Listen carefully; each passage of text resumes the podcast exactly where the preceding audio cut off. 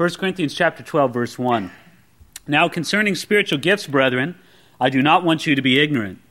You know that you were Gentiles, carried away to these uh, dumb idols, however you were led. Therefore I make known to you that no one speaking by the Spirit of God calls Jesus accursed, and no one can say that Jesus is Lord except by the Holy Spirit. Now there are diversities of gifts, but the same Spirit. There are diversities of ministry, differences of ministries, but the same Lord. And there are diversities of activities, but it is the same God who works all in all. But the manifestation of the Spirit is given to each one for the profit of all. For to each one is given the word of wisdom through the Spirit, to another the word of knowledge through the same Spirit to another faith by the same Spirit, to another gifts of healings by the same Spirit, to another the working of miracles, to another prophecy, to another discerning of spirits, to another different kinds of tongues, to another the interpretation of tongues. But one and the same Spirit works all these things, distributing to each one individually as he wills. Now, here in 1 Corinthians chapter 12, Paul is bringing up the issue of what many people call spiritual gifts. Uh, particular gifts or graces given by the Holy Spirit, poured out upon his people, given for the benefit of all. And if you notice this list that we read through that Paul described many of these gifts, they have a miraculous character to them. Many of the gifts do. Uh, a gift of prophecy to be able to uh, say a word that's from God, sometimes predicting the future, something uh, supernatural in knowledge, supernatural in wisdom, working in miracles, gifts of healings, we see this on many different levels. John simply, or excuse me, Paul simply talking about this dynamic of God giving supernatural gifts. And we sort of ended with verse 11 last time, emphasizing this idea that Paul is bringing out the idea that though there's so many different gifts and they work so differently, right? Yet it's all the same Holy Spirit giving them, and they're all supposed to work together in the body of Christ. Now, since many of these gifts have a miraculous character to them, a very valid issue has been raised in the hearts and minds of many Christians who think that some of these gifts, notably the ones that are miraculous in character, some of these gifts are no longer being given by God today to the church. There are many people who believe that the gift that the days of miraculous gifts or enablings has passed from the church. That that was something that God gave uh, perhaps in the very earliest days of the church, to give a particular blessing, maybe to give particular evidence to those who were preaching the gospel, but that ended a long, long, long time ago. This is an issue that's greatly divided the body of Christ, both theologically and spiritually. There are some who think, those who believe, uh, that all the gifts are for today. Now, all those people, or typically those people, are called charismatics or Pentecostals. Some people think that those people are just deceived by the devil. Then you got those who think that those some of the gifts are no longer being given today. Well, they think, well, they're unspiritual, they're dead. And it's been the cause of a lot of division, a lot of controversy within the church. So, since we're in this chapter talking about this, I need to just make a few remarks before we jump into verse 12 and continue along in the text. You should know that Calvary Chapel churches are often respected for their biblical balance when it comes to the gifts of the Holy Spirit and their church and their place, I should say, in church life. A lot of people, uh, I think, get off on one end or another extremes in the gifts of the Spirit. Some people believe that God no longer gives miraculous gifts to the church, and while we certainly believe that He does, other people believe that those miraculous gifts should be made the centerpiece of church life. And Calvary Chapel churches believe that the gifts are for today, but they're not to be the centerpiece of the church. The Word of God is to be the centerpiece of the church. And because of this, uh, Calvary chapels have sometimes been seen as uh, too Pentecostal for the Baptists and too Baptist for the Pentecostals. You know, as if we're like Pentabaptists or Bapticostals. Um, but there's something you got to say about that that's pretty important. Balance, in and of itself, is meaningless unless it's a biblical balance. You shouldn't just find two extreme positions and then figure whatever's in the middle there is the truth. No. We're not looking for a balance between truth and heresy. No. We're looking for a biblical balance, a biblical uh, based balance of, of what the Word of God really uh, promotes here. Now, first, I got to say, if you're discussing this issue of whether or not the gifts are for today, you need to begin with understanding the issue. Let's understand this carefully. Virtually no Christian believes that all of the gifts of the Spirit have ceased in the church today. For example, one of the gifts of the Spirit is the gift of teaching. I don't think you're going to find very many Christians who believe that the gift of teaching has ceased from the church today, though you sit in some churches and you wonder. You know, it's like, what, where is it? And, so you're not going to find Christians who believe that all of the gifts of the Spirit are not being given by God today. What you'll find is Christians who believe that some of the gifts of the Spirit are no longer being given today.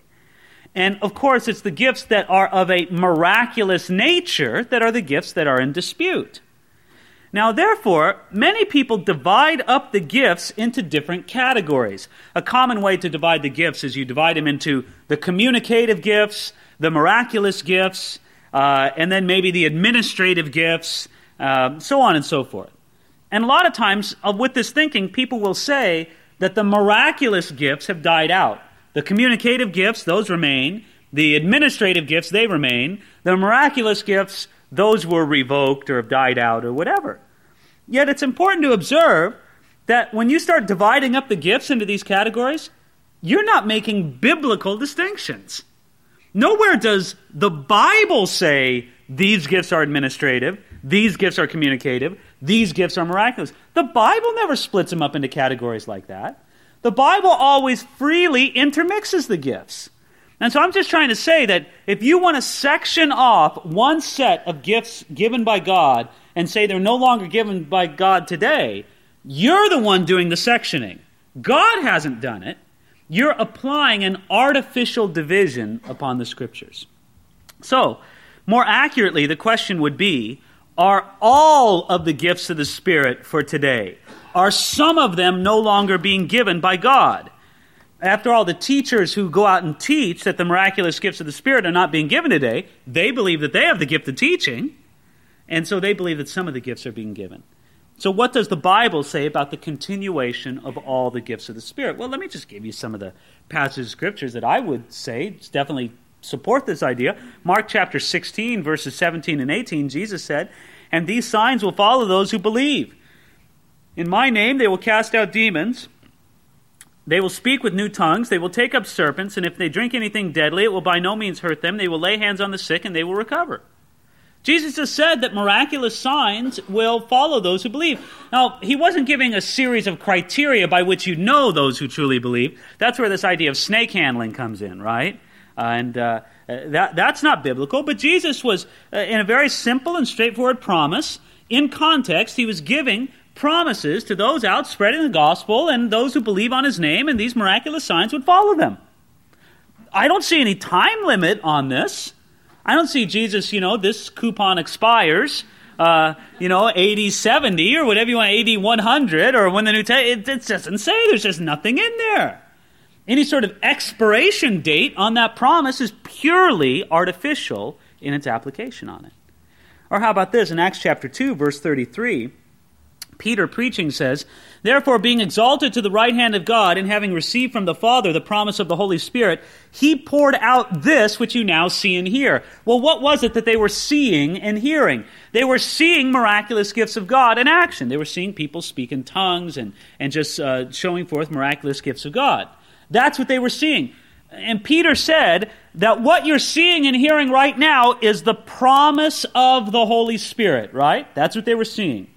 Now, later in the same sermon, Peter says, For the promise is to you and to your children and to all who are afar off, as many as the Lord our God will call. It seems to me that instead of putting an expiration date on this promise of the miraculous, Jesus is deliberately saying that it's open to everybody who would call on the name of the Lord Jesus Christ. By the way, I just think that's one of the most clear examples. Let me read it to you again. Again, he's speaking about the promise that they're seeing in front of them, the promise of miraculous occurrences within the body of Christ. He says, For the promise is to you, that's his immediate hearers, and your children, and to all who are afar off, as many as the Lord our God will call. It seems to me, case closed. Then how about this in 1 Corinthians chapter 14 verse 12? Paul writes and he says, "Even so you, since you are zealous for spiritual gifts, let it be for the edification of the church that you seek to excel. In other words, Paul makes a connection not just in that passage in 1 Corinthians 14 12, but throughout the book of 1 Corinthians, that the goal of spiritual gifts is edification. Now, one of the big arguments of those who say that the miraculous gifts has ceased from the church today is they say that the reason why God gave miraculous gifts was to prove something.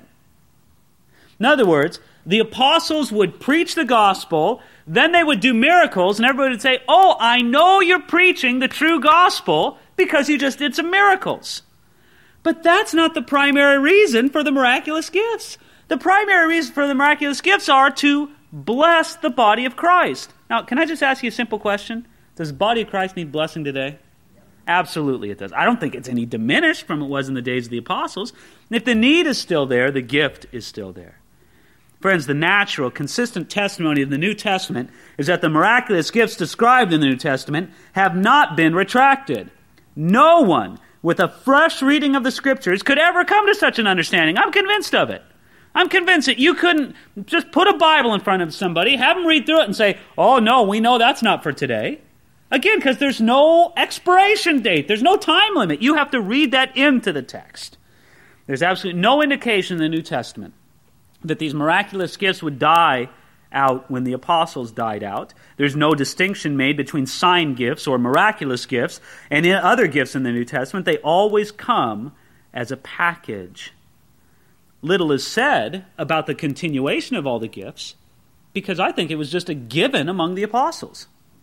I mean, somebody might say, well, where does it specifically say in the Bible that these miraculous gifts would continue? Well, I would point them to Acts chapter 2, among other places that we just saw. But I, I just don't think it was a big issue to the apostles. I think you could have just as well asked the apostles, where's the scriptural evidence that somebody can be saved beyond the time of the apostles? Prove it to me. And you kind of go, well, I don't, it was just a given. Why would they spend their time writing about it? It was just simply a given. Now, why is it that some Christians believe that some gifts of the Holy Spirit, especially the miraculous gifts, are no longer given by God today? Why do they believe it? I mean, if I stand before you here and say, gee, it's so obvious from the scriptures, friends, then why do some people not agree with me on this?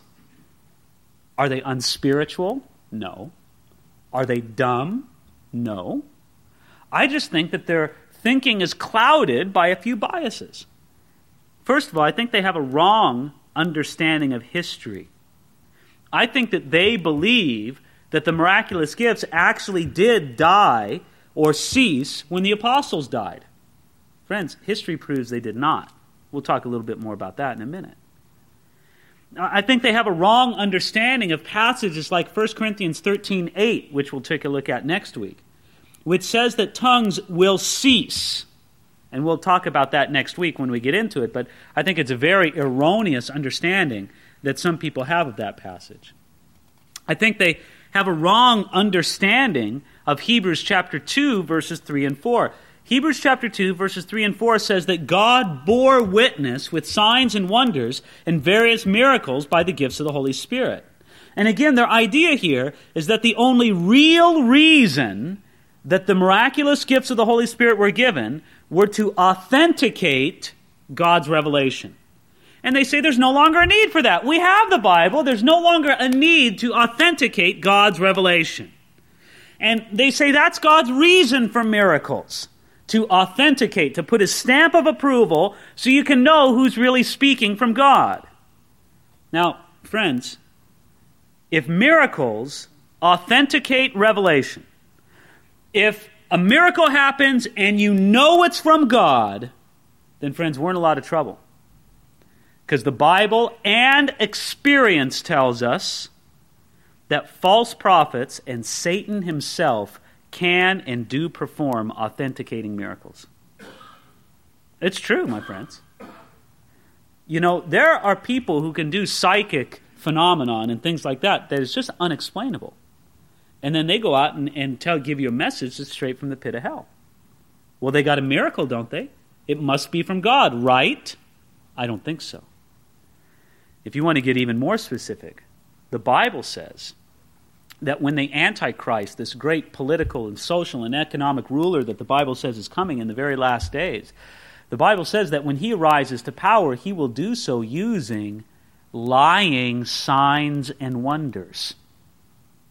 Friends, it's a wrong way to think, to think that the miraculous or the supernatural always authenticates the truth.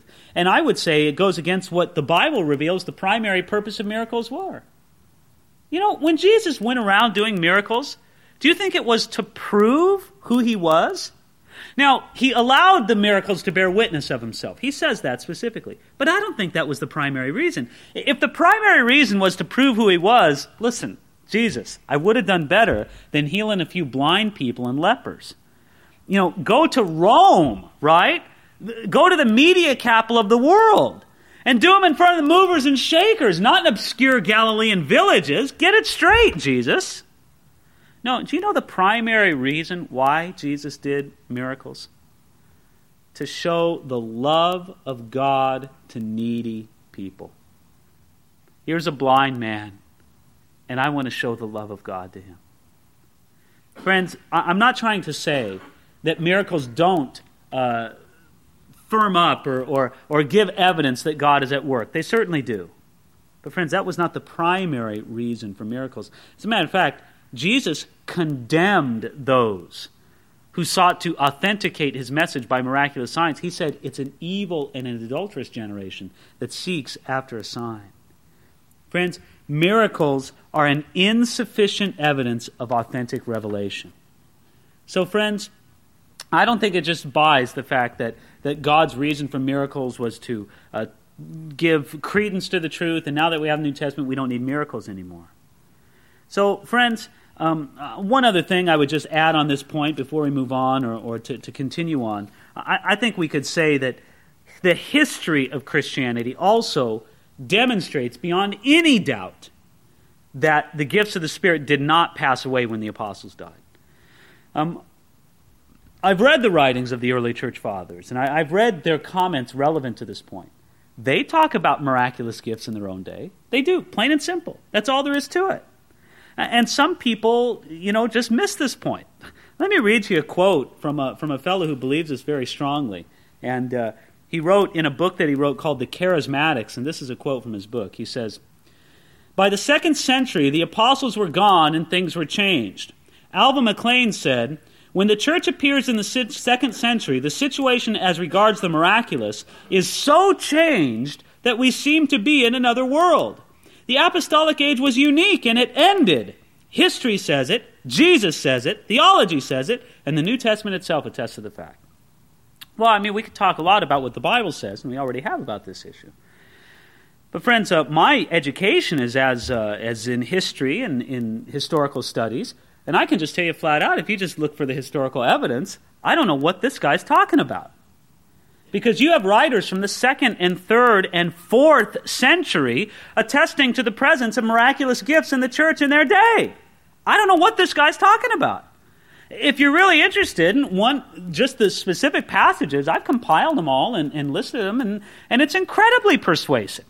You just see a universal line. Actually, it wasn't until the middle of the fourth century that Christians started believing that the gifts had died out. And I know we're getting on in time here, and I, I don't know. I hope I'm not boring you to tears here, but this is very interesting to me. Do you know why Christians began to say that the gifts had died out? It's so typical. It's so today. You know why? Because a bunch of wackos started going crazy with the gifts of the Spirit. You had a bunch of what you might call today hyper Pentecostals who were swinging from the chandeliers and handling snakes and rolling in the aisles and foaming at the mouth. I mean, I'm putting it in modern day terms, but essentially that's what they were doing. Oh, and this prophecy and that prophecy, and they were whacked out. And you know what? The church rightly condemned those people. And then everybody said, See, when you believe in the miraculous for today, that's what happens to you.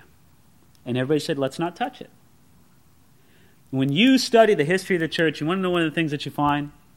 Oftentimes, the greatest enemies of the miraculous works of the Holy Spirit are those who pretend to be its greatest friends. because they bring great discredit on the work of the miraculous in the church. So today, I don't blame people. Oh my gosh, when you you know, you just hear, you know, the gal calls into the Christian television station and she's rejoicing because her poodle's barking in an unknown tongue. Who's going to tell you? You're nuts, lady. That's not God. That's not the Holy Spirit. And it just makes everybody say, yeah, see, there's those wackos. And you know, she is wacko. Let's face it. But do you see how it brings a discredit upon the genuine miraculous work? And then the other great enemy we have of this, I'm really getting on my soapbox now. The other great enemy we have of the miraculous work of God in the church is those who feel that they must manufacture it or promote it. You know, miracle service, miracles every night at 7. Well, let's just hope that God decides there's going to be some miracles there. But I'll tell you something whether or not God decides it, there's going to be some quote unquote miracles going on there, right? Because you can't let the crowd down. After all, truth in advertising, you've advertised miracles. And people aren't content just to say, hey, we believe in the miraculous works of God, let's let Him do it. Right? Let's let Him do it. Lord, whatever you want to do in our midst. You want to heal somebody? You want to speak a word of supernatural wisdom or knowledge to somebody? You want to speak a prophetic word? To, whatever, Lord, you're in control. It's up to you. But Lord, if you just want to do it some other way and bless our hearts in some other way, we're open to that too. It's all yours, God. Instead of saying, oh, we got to prime the pump. We got to get things going. We got to get things hopping around here. Let's manufacture something. No, thank you.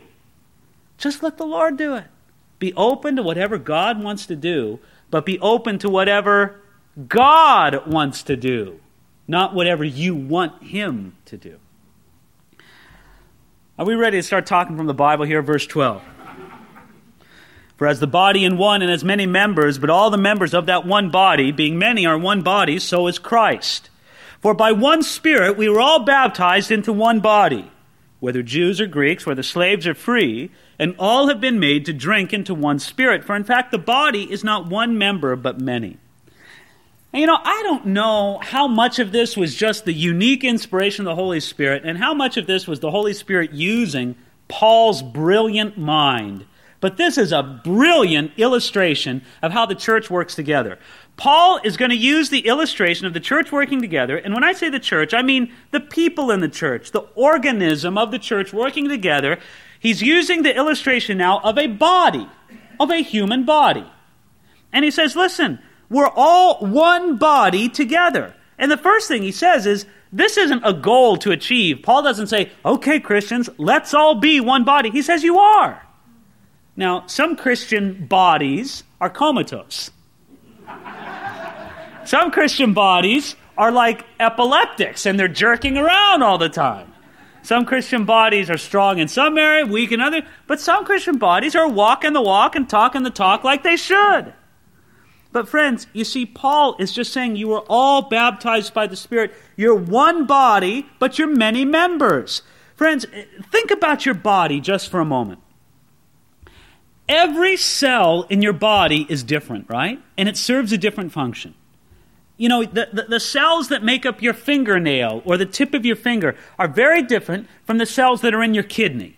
There's a difference in your cells. I mean, uh, your body's made up of all these different cells, all these different parts. Your finger is different from your ear, is different from your brain stem. It's, it's all different. But do you know that every cell in your body has a common DNA code?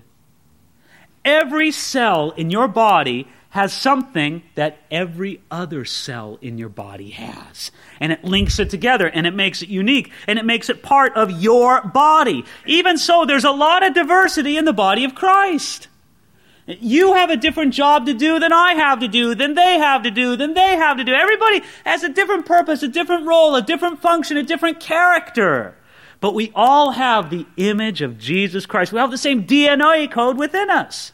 And might I say, when we're just marveling at the marvelous diversity within the body of Christ, can we just say that it's okay to be different in the body of Christ? Good heavens! Sometimes I see Christians and they think that it should be the first church of the Stepford wives or something. You know, everybody should be the same. Everybody should just, you know, everybody should have the same personality. You know? Look, we know you're weird. We love you anyway. It's fine. It's great. It's no problem. We're all different. It's all right. It's not, you know, eh, people are still, like, everybody should have the same personality. You know what drives me crazy? Is that the, everybody should be happy all the time. Happy, happy, happy. Should all be happy. Hey, be happy all the time. You know what? We're just not happy all the time. And it's like, brother, what's wrong? Nothing's wrong. I'm just not bubbling over with happiness right now. Leave me alone. It's okay. We can be different. It's not like there's some cookie cutter up there and we all have to be the same, this kind of rigid thing. It's all right. We all have the image of Jesus Christ written upon us. We're all growing up in the same image. You be everything that the Lord wants you to be in your part. I'll be everything the Lord wants me to be in my part. And even though it's very different, God will make it all work together in a glorious, glorious way. Now he's going on, he's explaining here even more. Verse 15, he says, If the foot should say, Because I'm not a hand, I'm not of the body. Is it therefore not of the body? Can't you see? Isn't this brilliant, the illustration Paul makes? He goes, The foot saying, Well, you know, I'm not a hand. The hands, they get all the good work. Foot saying, You should see me. Trapped down here. It stinks in here, the foot says. Then this guy ever heard of Dr. Scholl? That's what your foot would say and he's letting one of my toenails get ingrown. What's going on here? Oh, the hands. That's where the glamorous work is. then the hands are like saying, Oh man, are you kidding me? You know, I just shelled out that money. Do you know where that money's been? You don't know where it's been. It's like I got the dirty work all day. Like you see, all the different parts of the body could complain about their part. Oh, they got it so good. I got it so bad. They're really part of the body. I'm just marginal. No. He goes on in verse 16, and if the ear should say, Because I'm not an eye, I am not of the body, is it therefore not of the body? If the whole body were an eye, where would be the hearing? If the whole were hearing, where would be the smelling? But now God has set the members, each one of them, in the body just as He pleased. And if they were all one member, where would the body be? But now indeed there are many members, yet one body. Well, friends, if the foot felt or declared itself not part of the body because it wasn't a hand, the foot would be foolish and the foot would be mistaken. Your diversity, your uniqueness does not disqualify you as part of the body of Christ. Now, I know Satan loves to hammer people over the head with this one. You walk in here to church, you man, there's nobody like me here. You know, Nobody has my kind of situation. Nobody has my kind of person. Nobody has my kind of thing. There's nobody like me here. And then you think, well, I guess I'm not a part of this group. Do you see how you're buying into the foot saying it's not a hand and it's not part of the body?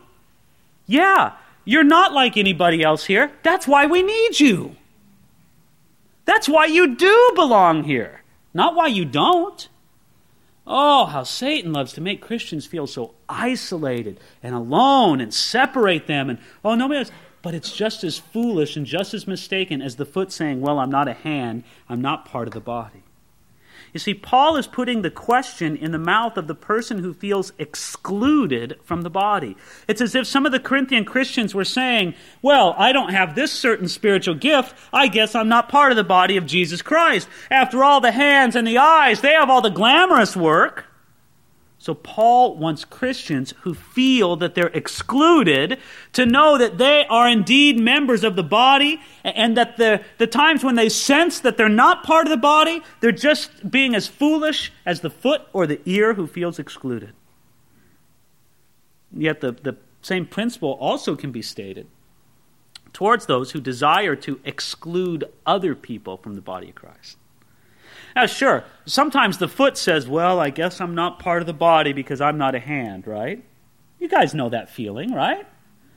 But isn't it true that sometimes the hand looks at the foot and says, You're not part of the body, you're not a hand. This is where the real action is for God. It's with the hands, buddy. And I don't know what you're doing. And the, the hand is all depressed. The hand saying, There's only two of us, and there's so much work to do. No, no, no. You don't exclude other people. Paul could have just as well said, the hand cannot say the foot is not of the body because it is not a hand. Paul wants Christians who might exclude others because they don't appreciate their place in the body. He says, hey, you appreciate the fact that we're all one body. Now, friends, notice what he says here, too, in verse 17. He says, If the whole body were an eye, where would be the hearing? Friends, not only is this diversity in the body of Christ acceptable, it's essential. The body cannot work properly if all our hands or if all our eyes. The body must have different parts or gifts or it would not work effectively together. Oh, friends, we're not here, listen, we're not here like some corny diversity training thing where, you know, you just learn to teach how to tolerate diversity or this, that. Forget it. It's nothing to be tolerated. It's nothing to just be accepted in the church. Friends, it's essential. Why? Why? Now, you may be resenting it. You say, why did God make me a foot and them a hand? It's the hands that got all the action, or, or the eyes. Yeah, that's where the glamour is. I'm just an ear. What good am I for? You know, nobody, I, I never get to face the action, the ears say. I'm always on the side. It's the eyes. They got the glamour spot. Why? Why does God make a foot a foot and an eye a eye and a hand a hand? Do you see that in verse 18? But now God has set the members, each one of them in the body, just as He pleased. You want to whine about it? Go whine to God. He's the one who sets you there. Don't blame me. Don't blame anybody else. Talk to God about it. And by the way, this also means that the hand can take no pride in being a hand. And the foot should take no shame in being a foot. Each one of them is serving at the pleasure of the designer. And don't you see the wisdom of the designer? Friends, you know how it works in the body? Check this out. In the body, nobody has everything, right? But everybody has something. That's how the body works. Nobody has everything, but everybody has something. Well, it's going on here, verse 21. And the eye cannot say to the hand, I have no need of you, nor again the head to the foot, the feet, I have no need of you. No, rather, much rather, those members of the body which seem to be weaker are necessary. And those members of the body which we think to be less honorable, on these we bestow greater honor. And our unpresentable parts have greater modesty. But our presentable parts have no need, but God composed the body, having given greater honor to that part which lacks it. That there should be no schism in the body, but that the members should have the same care for one another. And if one member suffers, all the members suffer with it. Or if one member is honored, all the members rejoice with it. Friends, the eye cannot say to the hand, I have no need of you. Right? Now, before he was talking to that poor, discouraged foot, right? But now he's talking to that proud eye. Don't you go to the eye and say to the hand, Mr. Eye, and say, I have no need of you. No. Matter of fact, he says here, those members of the body which seem to be weaker are necessary. We often consider a part of our body to be unnecessary, of very little importance, until it's hurt. Right, that pinky toe of yours. Is there anything less, you know, meaningful in your body than that dumb old pinky toe. Oh, yeah, you get it smashed or stubbed or the toenail racked on it. You see how insignificant it is. Or let's go even deeper. You know, when's the last time you honored your pancreas? Right? Now, talk about something that doesn't receive any attention. You haven't thought about your pancreas the whole last year. You know, there you are, sliding your pancreas. You, at least your feet, you know, you wash them. At least your feet, you know, you lazy you painting your toenails, you're getting the pedicures, right? You're fixing up all these parts of your body, you're spending time on them. You know, you're fixing everything up, you buy clothes for them. You've never done anything for your pancreas. Nothing. You don't bestow any honor on it. But you know what? Which could you sooner live without, your foot or your pancreas? You start taking away those organs, all over, take them away one by one. Sooner or later, you're gone. You don't bestow any honor on them, but they're more essential. Do you know that's how it is in the body of Christ? You know, sure, some parts of the body are out front and visible. Wow, look at that. Look at the hands. Boy, you really see the hands. Boy, they're really doing a lot. They must be the most important part of the body. No, they're not, are they? And friends, in a church body, some of the people that you never ever see or know of or will know of. And they're like the pancreas, they're like the heart. You never see them, but they are essential for the survival of the body. And if you were to take them away, you'd hurt the church more than if you took away the prominent, the visible people. You see, on the less honorable, we bestow greater honor. The parts of our body normally covered by clothes are often considered less honorable, but we give them greater honor by clothing them so carefully. So, friends, God has composed the body that even if somebody feels like they're a hidden or an unglamorous member of the body of Christ, God knows how to bestow honor on you. Receive the honor that comes from God. Why? He says, verse 25, that there should be no schism in the body. So we shouldn't be divided. We should all be unified. The pride of the honorable member is checked, and the shame of the less honorable member is checked. Why? Notice it here, verse 25, that the members should have the same care for one another. You know what I love about this? I just what I love about the Bible. We, we've been talking theologically, right? Very theologically. You know, principles and ideas in this. Now Paul brings it right home and he says, you know what? Because this whole body picture is true, you better care for each other. I love this about the Bible. You know, uh, some people think that Paul should have, or a lot of preachers today, they wouldn't mess around with all this body stuff that Paul's talking about. He'd just stand before them and say, hey, care for one another. Right? You just care. But Paul says, no. I want to tell them why. I want to tell them why we got to care for one another. Why it's true and right before God that we have this care. Friends, the, the parts of the body work together. The eyes and the ears do not only serve themselves, they serve the whole body. The hands just don't feed themselves, they feed the whole body. The hands defend the whole body. The heart doesn't just supply blood for itself, it pumps it out to the whole body. Now, sometimes there is a part of our body which only serves itself. It doesn't do anything for any other part of the body. It doesn't contribute, it only takes, and it only cares about feeding and growing itself. Do you know what we call that part of our body? Cancer. Friends, don't be a cancer in the body of Christ. God wants you and has placed you to be a blessing to other people. Charles Spurgeon said this I want every member of this church to be a worker. We do not want any drones. If there are any of you who want to eat and drink and do nothing, there are plenty of places elsewhere where you can do it. There are empty pews about in abundance. Go out and fill them for we do not want you. Every Christian who is not a bee is a wasp. The most quarrelsome persons are the most useless, and they who are the most happy are peaceable, are generally those who are doing the most for Christ.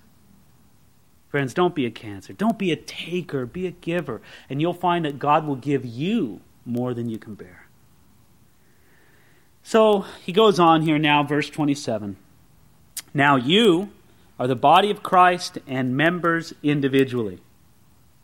And God has appointed these in the church first apostles, second prophets, third teachers, after that miracles, then gifts of healings, helps, administrations, variety of tongues. Are all apostles?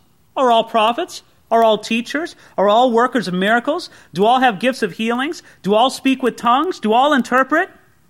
But earnestly desire the best gifts and yet I show you a more excellent way. Paul is summing up his previous point.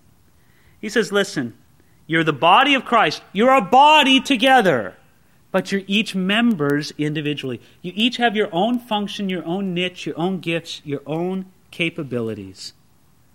And he says some of these capabilities, some of these places, some of these members. He talks about apostles. These are sort of special ambassadors of the church. Now, Paul and others in his day, like Peter and James and John, they had a unique apostolic authority which will never be uh, repeated because the foundation of the church has already been laid. However, God today still has his special ambassadors in the church today. They don't have the same authority as the original apostles, but yet God still has his special ambassadors. Though, might I say, it's just been my observation. I'm not going to lay this down as an absolute law. But there should always be a huge flag in your mind whenever anybody's calling themselves an apostle. Just, just let that, let the warning sign flash in your mind. I mean, I do believe God has his special ambassadors in the church today. You can't look at a guy like Billy Graham and say that God hasn't used him as a special ambassador to the church. He certainly has. But friends, I think that anybody that God has called to be as an apostle today would have the sense to never take the title upon themselves. So just always let it be a warning sign to you whenever anybody's talking about themselves being an apostle. Except myself, of course. If I ever claim, it, no, are you kidding me? If I was an apostle, David, get out of here. Just run. Just run from this church. Just run. If I ever do that. Oh, good heavens. And the same is kind of true for the next one, if you notice here in verse 28. First apostles, second prophets. Now, these are those who are particularly called to speak forth for God with the gift of prophecy. Now, again, there was a unique foundational role to this gift as well. Ephesians chapter 2, verses 19 and 20 talks about God laying the foundation of the church on the apostles and the prophets. But God still raises up those to speak to the church and the world with a special blessing and a power today. But again, I'm always very suspicious of people who claim or receive the title of prophet. You want to go around being known as a prophet? All right, then we're going to judge you according to the standard of a prophet. You know what that is? 100% accuracy. And if you mess it, why don't you start running? Because you deserve to be stoned. And I don't mean that in the intoxicated kind of way. I mean that in the kind of buried under a pile of rocks kind of way. Friends, that's a biblical test for prophets. So, again, while I think that God has special people to speak forth for him today, I'd always just be suspicious of anybody who would go around calling themselves a prophet. So you'll never hear it from here. You'll never hear Apostle David. You're never going to hear Prophet David. Good heavens, no. Then he goes on here, verse uh, 28. Uh, first apostles, second prophets, third teachers. After that, miracles. Then gifts of healings, helps, administrations, variety of tongues. Well, we've talked about teachers and workers of miracles and and uh, uh, he goes on to talk about uh, gifts of healings. We've talked about those previously in the chapter. I want you to notice in verse 28, he says helps. You know what that is? Well, first of all, notice, there it is, you know. Oh, oh well, they, they have the gift of miracles. They have the gift of healings. You know, wow, spectacular. It's time to put them in the powder blue tuxedo and send them on the road show, right? I want you to see that in God's view, somebody who has the gift of helps is just as precious before Him. Right, it's not spectacular, but it's a lot more necessary to the body of Christ. It's just somebody who helps or assists others in doing the work of the Lord. It's like saying, listen, I don't feel called to be out front. I don't feel called to be prominent. I just want to help somebody who is. I'll help them. Man, that's precious before the Lord. Another one from Spurgeon.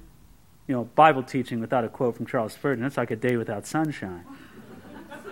Spurgeon on those with the gift of helps, he says, quote, It strikes me that they were not persons who had any official standing, but that they were only moved by the natural impulse and the divine life within them to do anything and everything which would assist either pastor, teacher, or deacon in the work of the Lord. They are the sort of brethren who are useful anywhere and can always fill a gap and who are always uh, and who are only too glad when they find that they can make themselves servable to the church of God in any capacity whatever. You know, you ever hear this book that John Bunyan wrote uh, called Pilgrim's Progress? It's an ancient Christian classic written hundreds of years ago. And in it, he uses allegorical figures. The, the main character in the book is a guy named Christian and it's a Christian on his Christian life. And he has all these experiences and all these things, and everything is given these you know names that describe what it is. And one day, Christian's on his pilgrimage uh, to the, the heavenly city, and uh, he finds himself mired in the slough of despond. He's in quicksand, and he's despondent. Well, there he is. He's mired in it. You know who comes along to give him assistance? Help. That's his name. Hi, I'm help. I'm here to get you out of the quicksand of despond. And now, now, he pulls him out and he becomes very dear to him. Spurgeon said, Dear, very dear to us, must ever be the hand that helped us out of the depth of the mire when there was no standing. And while we ascribe all the glory to the God of grace, we cannot but love most affectionately the instrument he sent to be the means of our deliverance. Friends, is there somebody who came along and you were in the quickspan of despair and they reach their hands out. And you know, when you're in quicksand, you can't get any footing, right? That's why you're sinking down. But they had footing, and they came and extended their hand to you, and they pulled you up out of there. You know what? You love that person, don't you? Because they extended their hand to help you in that time of need. Spurgeon goes on in this great sermon that he preached uh, to describe the qualities of someone who's effective in the gift of helps. Here's some of the qualities he listed. Check these out. He said, You need a tender heart to really care. You need a quick eye to see the need. You need a quick foot to get to the needy person. You need a loving face to cheer them and bless them. You need a firm foot so that you will not fall yourself when you're trying to help them. You need a strong hand to grip the needy with.